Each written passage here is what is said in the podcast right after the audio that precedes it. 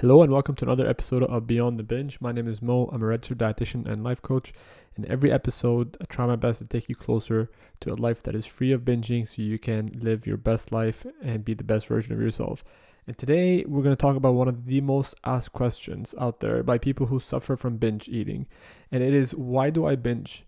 This question in itself significantly increases the chance that you suffer from binge eating disorder because it signifies that you're unable to control what you put in your body.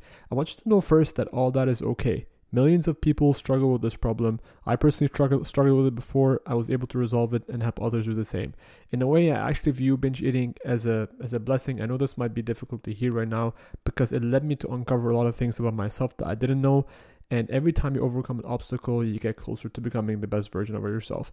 And there's no such thing as a life free of obstacles for everybody. So today we are going to talk about why we binge. But first, we must define what binging is. Binge eating disorder is characterized by a loss of control of what you're put in your body. But perhaps the most important factor is that um, with binge eating, we put a large amount of food in our body in a very short time, and we do it regardless of if we want to or not. So most time, obviously, we're doing it when we don't want to, and we're unable to stop. Now, there are different layers of why people binge. Most people think there is one answer, and there is, but it is covered with layers, and each layer is different why and can get you closer to understanding what your true reason of binging is. On average, there are seven different layers of why people binge, the outermost layer being the most obvious and shallow, while the innermost layer is the driving factor, the core belief that causes you to binge, basically. I'm going to discuss three layers today that can help help you gain a better understanding of why you binge. So, the most outer layer this is the one that is highly varied and can be different person to person depending on many things in your life. For example, someone could be binging because they had a bad day or they're very stressed out. Um, another reason could be because they're dieting and restricting food. So that causes them to binge when they break their diet because they think there's a temporary time where they can eat their favorite foods again. And so they go you know overboard uh, because they think that tomorrow is when they're going to start again um, the best way to figure out you know the answer to why like the most outer layer as to why you binge is to just simply ask yourself why do you binge? I know it sounds very simple but it is simple as that. And the first answer that pops in your head is your most outer layer why. It can be as simple as i have bad days i can't stop eating i'm stressed a lot i have an urge and i can't resist. So this is your most outer layer. Now, your second layer is somewhat less varied. This is the why that drives your outer layer uh, most. So, for most people, this leads to an absence of a healthy uh, system that allows them to cope with their stress, or a system that allows them to enjoy their favorite foods in moderation, or a system that helps them handle urges and not act impulsively. The most likely answer here is the absence of a system that allows them to have an excellent relationship with food and a better way, um, you know, better uh, way to cope with their emotions. So I've said system a lot because the key word is system. A system is necessary because it allows us to cope with the stress in our life, with the moments when we feel off, you know, when we're going through a tough time, um, when we when we crave certain foods, and when we, you know, all this stuff. This is really important, and it prevents us from going on diets. Uh, a diet is not a system because of one thing. A system is really meant to be something that can be done for life. And most of the time, diets are temporary. It's very hard to do a diet for life because they can be so restricting and so unrealistic. So it's very rare that you'll find somebody following a diet for life. Um, the system is different because it can be replicated day in day uh, and follow and has a set of rules in place and also has um, you know certain flexibility but to the for the for the most part obviously it is one that is good for you that is healthy and can lead you to a life where you're free of chronic conditions and you know at, at a good weight where you're happy and satisfied now this leads us to um, the third layer and this is where it starts to get more and more personal. A common reason here is because people are seeking uh, comfort. They are seeking some form of pleasure in an attempt to mask some discomfort or pain they are going through.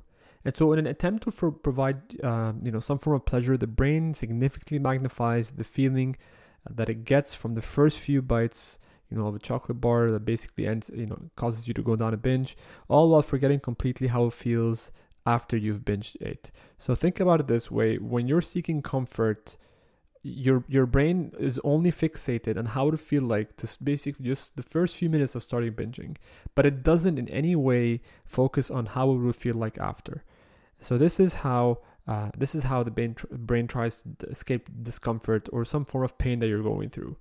That coupled with a tendency to act impulsively and a lack of ability to put the brakes on or stop is what leads to binging uncontrollably. And here's an example.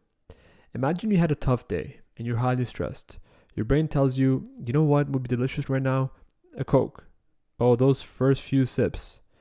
And any person can agree with this fact, regardless of if they suffer from binging or not. The first few sips of a Coke in a hot, stressful day are amazing. But as you keep drinking, the 10th, 20th, 30th sip is less amazing than the first one. A person who is able to put the brakes on would stop at, the, at that Coke. With binging, the pain and discomfort is still there after the Coke is done, and so the brain would say, you know what would be delicious right now? A chocolate bar. All those first few bites and the cycle continues and can be so fast to the point where you are not even aware of the conversation your brain is having that is leading you to keep eating even when it feel doesn't feel good anymore. It remains that what causes you to do so in the first place is a strong feeling of discomfort, some form of pain that you are going through, and the only solution to getting out of it is to initiate the binging cycle. That is what your brain convinces you of. So these three layers are the most outer layers. As we get deeper and deeper, it gets more personal and usually leads to some form of self limiting belief that is buried deep in your subconscious. This belief is at the core of some bullshit story that lives in your mind and dictates your action day to day. To truly overcome binging, one must be able to let go of this self limiting belief and change the story they tell themselves. Unfortunately, when people try to overcome binging, they work on the outermost layer. They try things such as dieting or coming up with rules about eating in moderation or try to exercise or lose weight. All great things that could potentially lead you to a healthier life. But it won't work without fixing the core belief that is driving you to binge. Picture a structure with a weak pillar. Can it survive? Not really. It's a matter of time before it falls. And when it does fall, we end up blaming ourselves, which feeds more into this self limiting belief that we are destined to fail.